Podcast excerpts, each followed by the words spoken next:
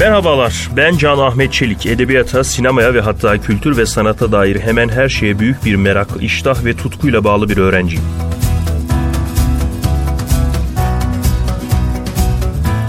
Gıcırtı isimli podcast serime hoş geldiniz.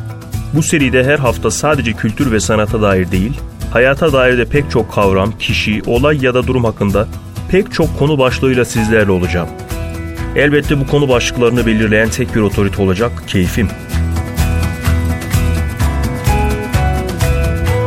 Görüş ve önerilerinizi Gmail adresim olan sonunda 2K olmak koşuluyla canahmetcelik@gmail.com adresine ya da yine sonunda 2K olmak koşuluyla canahmetcelik kullanıcı ismiyle Instagram adresime ya da yine sonunda 2K olmak koşuluyla canahmetcelik kullanıcı ismiyle Twitter adresime gönderebilirsiniz. Elbette en çok mail kutuma gelen mesajları ciddiye alacağım. Keyifli dinlemeler. 3. bölümümüze hoş geldiniz. Nasılsınız? Umarım iyisinizdir. Benim üzerimde vefatına 6 ay kala günlüğüne "Türkiye beni yedin" yazan Ahmet Hamdi Tanpınar anlaşılmazlığı var. Çok artistliğin anlamı yok. Tanpınar kadar anlaşılmayacak bir yanım da yok. Ama sanki biraz az anlaşılıyorum. Ama bunun suçlusu da hiç kimse değil galiba benim. Kendimi yeteri kadar izah edemiyorum. Evet. Bu hafta yine hem ülkemizde hem de dünyada hiçbir zaman oturmamış, hiçbir zaman tam anlamıyla amacına hizmet etmemiş ya da amacı bize doğru anlatılmamış olan bir konuyu irdeleyeceğiz. Konumuz medya. Türkiye'de aslında medya herkesin doğruları bırakın hakikati bildiği ama yine de kendi doğrularına inandığı garip, enteresan bir kavram yani. Medya denilince herkes aslında her şeyi biliyor. Yani işte her televizyon kanalının bir tarafı var, her medya grubunun bir tarafı var. İşte medya sürekli propaganda amacı olarak kullanılmıştır vesaire vesaire. Bunları herkes biliyor. Herkes ciddi bir medya okuryazarlığı yapmış durumda. Ama gel gelelim ki kimse bunları aşamıyor. Kimse kendi düşüncelerinden taviz verip muhatabını anlamaya çalışmıyor. Evet, yani bu konuyu bu hafta nasıl anlatacaksak anlatacağız. Yani örneğin işte ya bu konularda aslında şöyle, eğer bugüne kadar söylenecek her şey söylendiyse bugüne kadar söylenenleri farklı bir şekilde söylemektir esas olan. Şimdi burada şöyle ki, örneğin hepimiz medyanın bir propaganda aracı olduğunu biliriz. Bunu İsmet Özel de bilir. Ama İsmet Özel der ki Habertürk yayınında yıllar önce, medyanın gücü yoktur, gücün medyası vardır. Şimdi bunu da biz hepimiz biliriz. İsmet Özel de bilir. Herkesin bildiği bir şeyi İsmet Özel öyle bir söyler ki biz bir süre sonra medyanın propaganda aracı olarak kullanılmasını İsmet Özel'in bu sözleriyle anlatırız. Onun için İsmet Özel İsmet Özel'dir. Şairler şairdir. Yazarlar yazardır. Bizim o insanlar gibi olamamamızın sebebi her şeyi bildiğimizi iddia etmemiz. Hadi öyle biliyoruz diyelim. Bunu farklı bir şekilde izah edemeyişimiz. Umarım bir gün bunları da toplum olarak aşmamız asla mümkün değil. En azından bireysel olarak. Sen, ben ya da o'yu kurtarmak. Yani ben bugün bütün programlarda bunu amaçlıyorum ama ne kadar başarabiliyorum bilmiyorum. Biraz daha duymadığımız şeyleri anlatmaya çalışacağım. Birazcık daha farklı bir yerden bakmaya çalışacağım ama ne kadar mümkün bilmiyorum. Bakacağız. Zaman gösterecek.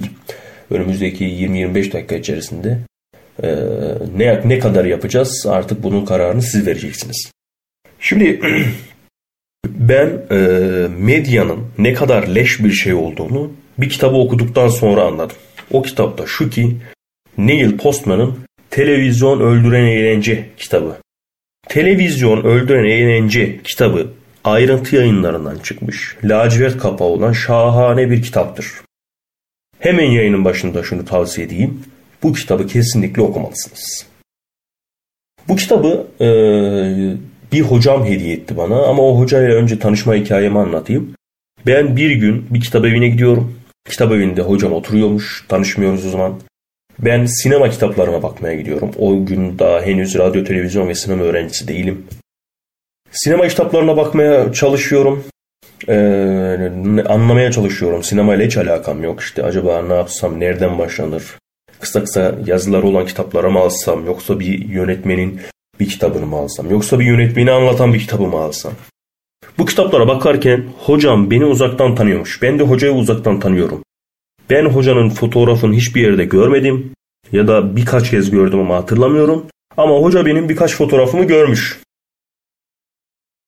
Hoca bana dedi ki siz Can Ahmet misiniz? Ben evet Can Ahmet'im, siz kimsiniz? Dedim. Hoca dedi ki ben falanım. Ha evet falan hocam. Sizi tanıyorum ya, evet uzaktan duymuştum. Böyle bir insanmışsınız herhalde falan dedim. O gün çok mutsuzdum. Dedim ki hocam size bir kitap hediye edebilir miyim? Dedim ve hocaya bir kitap hediye ettim. Hoca dedi ki ya çok teşekkür ederim, çok mahcup oldum falan. Neyse bir süre sonra hocayla buluşma kararı aldık. Instagram'dan vesaire takip ettik birbirimizi. Hocayla bir buluşma kararı aldık ve hoca o gün buluşmaya gelirken bana Televizyon: Öldüren Eğlence kitabını hediye etti. Ya diyorum Allah Allah, ben yani bu kitabı niye okuyayım ki yani? Ben neyini okuyayım bu kitabın? Neyse zaman geçti, işte okul sınava girdim, üniversite sınavına, sonuçlar açıklandı, sonuçlar beklediğim gibi değil, tercih edebileceğim en iyi bölüm ve yatkınlığım olduğunu düşündüğüm, az da olsa yatkınlığım olduğunu düşündüğüm bölüm radyo, televizyon ve sinema. Dedim ki ben burayı tercih edeyim. Sonra tercih dönemi başladı, tercihleri yaptık vesaire, dedim ki artık şu televizyona ödün eğlence okuyayım çünkü radyo, televizyon ve sinema okuyacağım. Sonra o kitabı okudum, sonra okul başladı falan filan, hocayla muhabbetimiz ilerledi. Sonra düşündüm ki yani herhalde benim o gün sinema kitaplarına bakmam, hocayla karşılaşmam ve hocayla ilk buluşmamızda hocanın bana Televizyon: Öldüren Eğlence kitabını hediye etmesi, sonra da radyo, televizyon ve sinema bölümünü tercih edip şu anda bu konular üzerine kafa yormam ve hatta bugün size medya konusunu anlatmam, yani hepsi bir tesadüften ibaret olmasa gerek. Yani bir şey, hiçbir şey olmasa bile kesinlikle bir şeyler oldu diyeyim ve hocayı o günden beridir çok severim, kitabı çok severim, sinemayı zaten seviyorum, edebiyatta hep ilişkiliydim. Hal böyleyken bugün size medya meselesini anlatmaya çalışıyorum. Neyse, şimdi size bu kitaptan bahsedeceğim. Bu kitabı hikayesini bilerek anlattım çünkü bu hikayeye çok inanıyorum. Yani hocayla karşılaşmamız ve arkasından gelenler. Geçtik. Şimdi Neil Postman dediğimiz abimiz bir medya kuramcısı ve çok sevdiğim bir abi. Teknopoli diye de bir kitabı var. Henüz alamadım. Baskısı yok. İşte şu an Ocak ayının ortalarını geçtik. Ocak 2022'nin ortalarını geçtik. Hala kitap bende yok. Almak ve hediye etmek isteyen olursa Neil Postman'ın Teknopoli kitabını bana hediye edebilirsiniz efendim. O kitabını alamadım henüz. O kitap da çok kıymetli bir kitap eminim. Şimdi Televizyon: Öldüren Eğlence kitabında bize Neil Postman televizyonun olumlu ve olumsuz bütün yönlerini, televizyonun ne olduğunu anlatmaya çalışıyor. Bu kitapta Neil Postman bu kitabı 1994'te olması lazım. 94'te yazıyor. 96'da olabilir. 94'te yazdığı yıllarda televizyon henüz yeni patlamış diyelim. Renkli televizyonlara geçiş yeni başlamış. Ve bu adam televizyonun iğrenç bir şey olduğunu söylemeye başlıyor. Yani herkes bir yöne bakarken adam demiş ki baktığınız yön yanlış. Sizi çok üzecek bir yer diyor. Yani bizim bugün yani 2022 Türkiye'sinde Metaverse: Öldüren Eğlence diye bir kitap yazmamız gibi bir şey. Yani o dönemde Televizyon: Öldüren Eğlence'yi yazmak. Şimdi bunların ötesinde Televizyon: Öldüren Eğlence kitabını okuduğumuz zaman içerisinde pek çok edebiyata dair, sosyolojiye dair pek çok konuda fikir sahibi olacağız zaten ama bunların hepsinin merkezinde televizyon var. İşte Hitler'in Goebbels denilen bir bakanı var, propaganda bakanı, ondan bahseder, Charles Dickens'ın Fransa'ya girişinden bahseder vesaire vesaire vesaire. Kitap çok mühim. Şimdi o kitabın giriş bölümünde bu hepimizin Cesur Yeni Dünya kitabıyla tanıdığı Aldous Huxley'in bir sözü vardır kitabın giriş bölümünde. Giriş bölümünde Aldous Huxley der ki, insanlar süreç içerisinde üzerindekileri baskıdan hoşlanmaya, düşünme yetilerini dumura uğratan teknolojileri üretmeye başlayacaktır. Şöyle ki, bugün Türkiye'de üzerimize müthiş derecede yağan bir kutuplaşma, zam, hayat şartları, eğitimin kalitesizliği, adaletsizlik, hukuksuzluk, cinayetler bunlar vardır.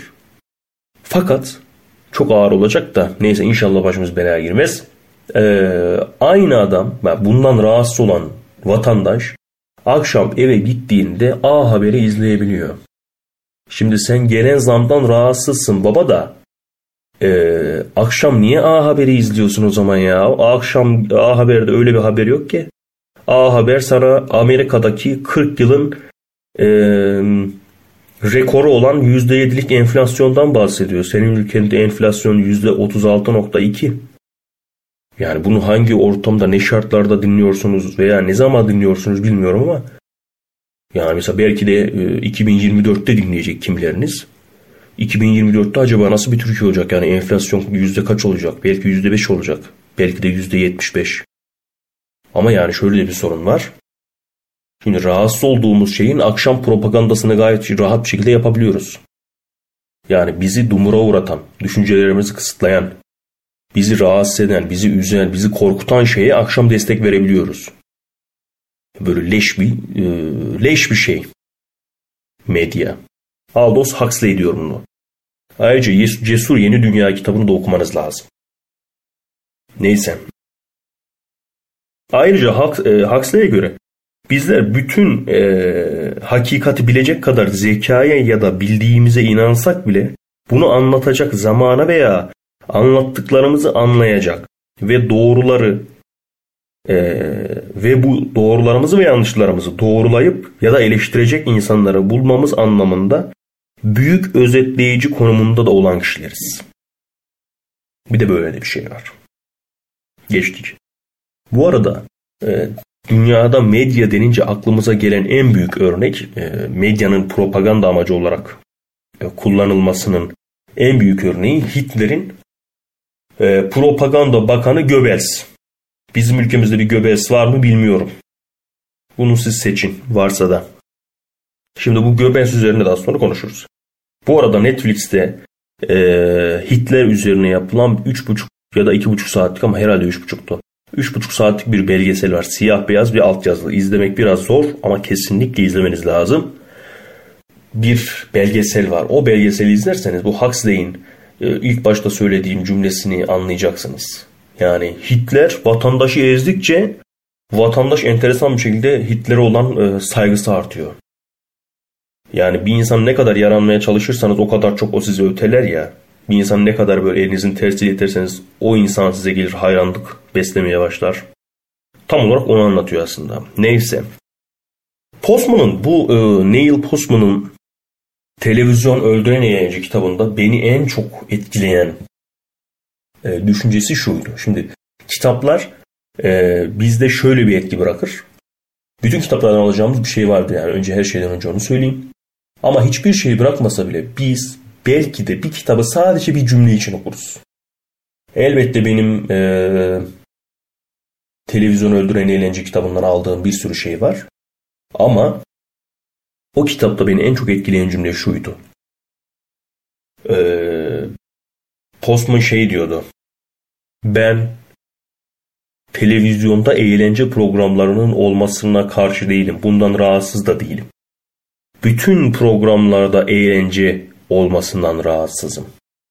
Yani bugün bir spor programında böyle leş görüntülere şahit olabiliyoruz. Spor dışında her şey konuşuluyor. Ya da işte ne bileyim O Ses Türkiye'yi izliyoruz. Yani program bir şarkı programı. Ama işte ne bileyim final bölümünde Acun diyor ki bir yıl boyunca yaşadığımız komik anlar. Babacım ben şarkı programı izlemek istiyorum. Bana neden güldürmeye çalışıyorsun ki?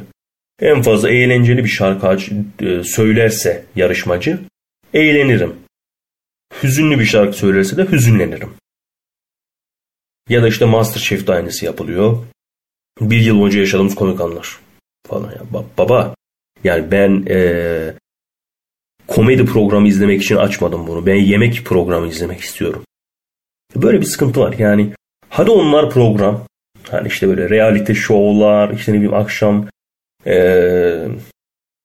neyse işte o şeyi hatırlamayacağım, o kuşağı da akşam işte 8 ile 11 arasındaki kuşak, neyse o kuşakta yayınlanan televizyon programları vesaire vesaire. Hadi onları geçtim. Ya haber programlarında bile komedi var. Ne kadar acınacak belki. Mizah böyle bir şey değildir halbuki. Komedi böyle bir şey değildir. İşte bunu yıllarca Reha Muhtar yapmış yani. Bütün memleketi zehirlemiş. Ama bir şekilde izde bırakmışlar yani. Herhalde saygı da duymalıyız. Hadi programlar geçtim. Haberlerin içerisinde bile eğlence var. Buna karşıyım diyor Postman. Ben de buna karşıyım. Yine Netflix'te son dönemlerde çok fazla popüler oldu. Bir hafta falan sürdü popülerliği. Ki eleştirilecek olursa eleştiririm. Yani kör göze parmak sokar gibi mesaj veren bir film olmasına rağmen insanlar çok beğendiler. Çünkü insanlar aptal ve doğrudan bir şeyler anlatan filmleri çok seviyorlar. Tıpkı Squid Game'i sevdikleri gibi. Don't Look Up filmini de izlemenizi tavsiye ederim. Çok mu beğendim? Hayır. Çok iyi bir mesaj mı veriyor? Ya iyi bir mesaj veriyor ama mesajı kör göze parmak sokar gibi veriyor. Bence eleştirilebilir. Ama film iyi mi? Fena değil. İzleyin. Elbette televizyonda üretilen saçmalıklarla ölçemeyiz toplumun kalitesini. Yani bir toplumu anlamamız için televizyonda yayınlanan programlar o toplumun kalitesini ölçmemiz pek mümkün değil. Ama hiç azımsanacak kadar da kötüleyemeyiz yani televizyon programlarını. Zygmunt Bauman abimiz de bütün sosyologların televizyon programlarını izlemesi gerektiğini söylüyordu. Yine Ayrıntı Yayınlarından çıkıyor pek çok kitabı. Bauman abimize de bir bakın. Yani işte mesela bir aralar Enis Batur mesela televizyonda program yapmış. Enis Batur.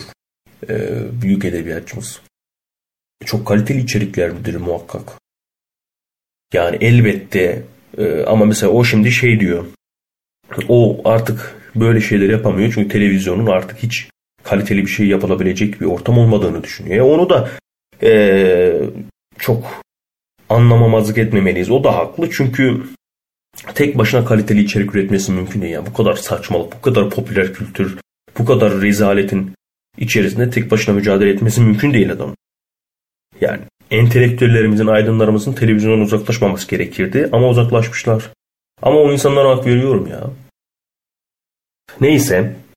Galiba tüm bunlar zaten aşmanın tek ve gerçekçi yolu eğitim. Yani ben bunların her şeyin eğitimle mümkün olduğunu düşünüyorum. Ama eğitim de bir süreç işidir. Yani önümüzdeki 50 yıl içerisinde de Türk eğitiminden hiçbir şey beklemiyorum. Türkiye'deki eğitim sisteminden önümüzdeki 50 yıl içerisinde hiçbir şey beklemiyorum yani.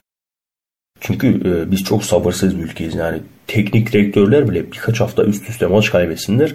Takımlarından gönderiliyorlar. Geçen yıl Sergen Yalçın Beşiktaş'ı şampiyon yaptı. Bu yıl 3-4 maç yenildi. Direkt gönderdiler.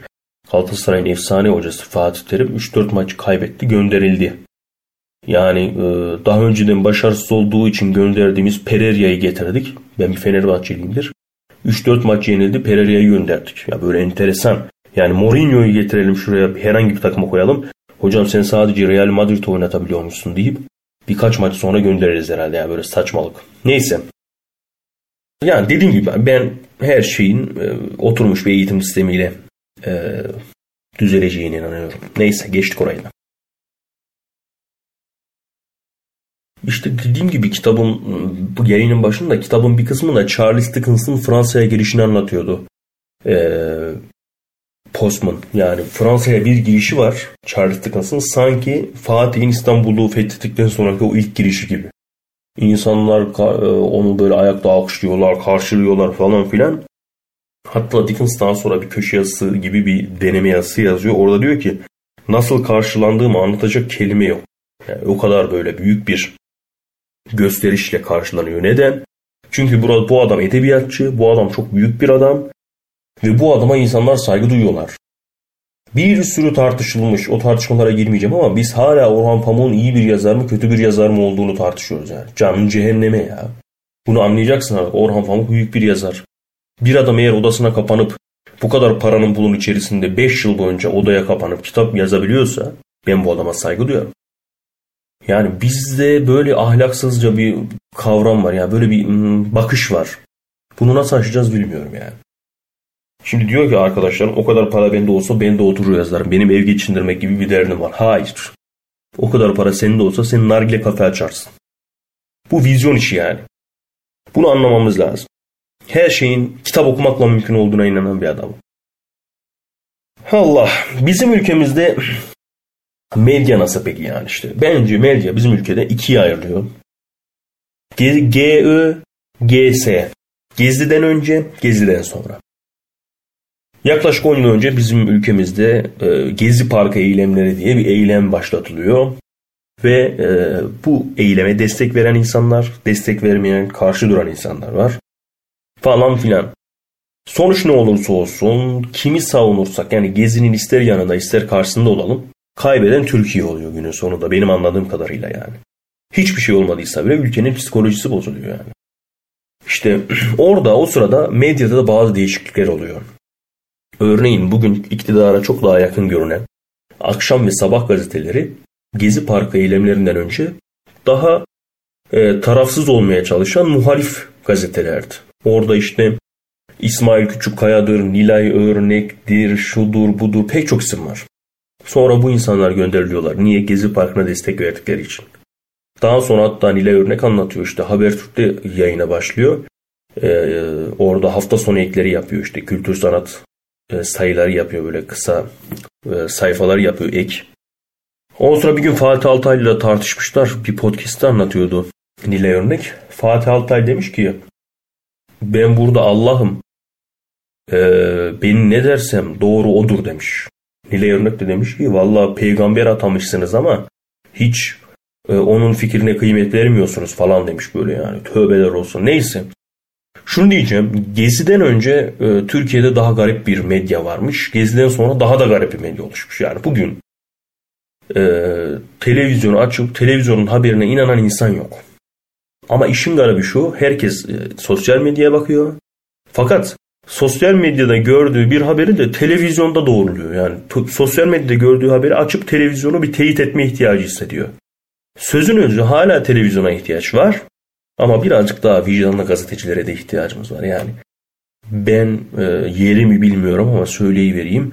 Akit Gazetesi ile Sözcü Gazetesi arasında hiçbir fark olduğunu düşünmüyorum. Farklı taraflarda duruyor gibi görünen fakat aynı zihin dünyalarına sahip İki farklı kutup olduğunu düşünüyorum. Önceden Yeni Şafak gazetesi biraz okunurdu. Onlar da iyice zamanadan çıktılar. Yeni Şafak da yani hiç sevmediğim böyle leş bir gazeteye dönüştü böyle. İşte Tele1'i izliyoruz. İşte ne bileyim böyle başörtülü kadınlara sürekli bir bam güm girişmeler. Hala 2022 yılındayız. Hala başörtüyü konuşuyoruz yani. Böyle leş bir sistem. Neyse. Allah, geçtik buralara.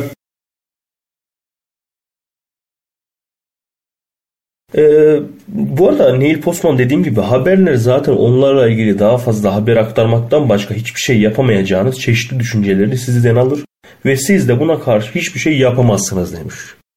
Yani haberi izlersiniz ve o kadar, bitti. Onun ötesinde hiçbir şey yapamazsınız. Geçtik. Çok sıkıldım. Böyle ya, çok toparlamak istemiyorum ama çok sıkılıyorum. Şey diyeceğim. Ben şimdi dinlenme sayılarımıza bakıyoruz. Bu podcast'i yayınlayan arkadaşımla. İlk bölümdeki bu ilk girizgah bölümümüz vardı ya bizim, tanıtım. O bölümün dinlenme sayılarıyla sonraki gelen bölümlerin dinlenme sayısı çok az. Yani ilk bölümde epey bir dinlenmişti o girizgahta. Onun dışındaki 1, 2 ve şu an muhtemelen 3. bölümde aynı şekilde olacak ama diğer bölümlerde o kadar dinlenmemişiz. Bunu nasıl aşarız diye düşündük. Dedim ki yani ben tek başına yol yürüyen bir insanım.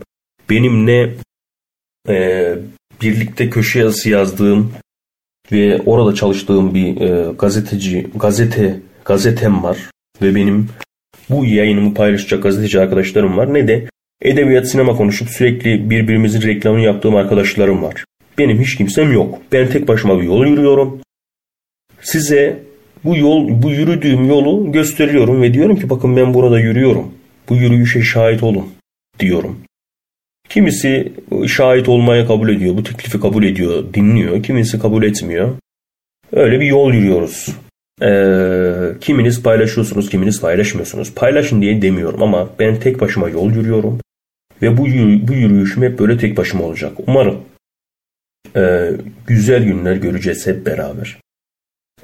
Şahit olursanız bu yürüyüşüme, paylaşırsanız, destek olursanız, mail atar, fikirlerinizi beyan eder, yanımda olduğunuzu hissettirirseniz ne âlâ. Hissettirmezseniz de yapacak bir şey yok. Çok da üzüleceğim bir durum değil. Ama eğer bu dediklerimi yaparsanız da mutlu olurum. Keyfiniz bilir. Yapacak bir şey yok. En fazla istediğimiz gibi gitmez hiçbir şey. Böyle. 3. bölümümüzün sonuna geldik. Haftaya görüşürüz. Kendinize iyi bakın. Hadi bakayım.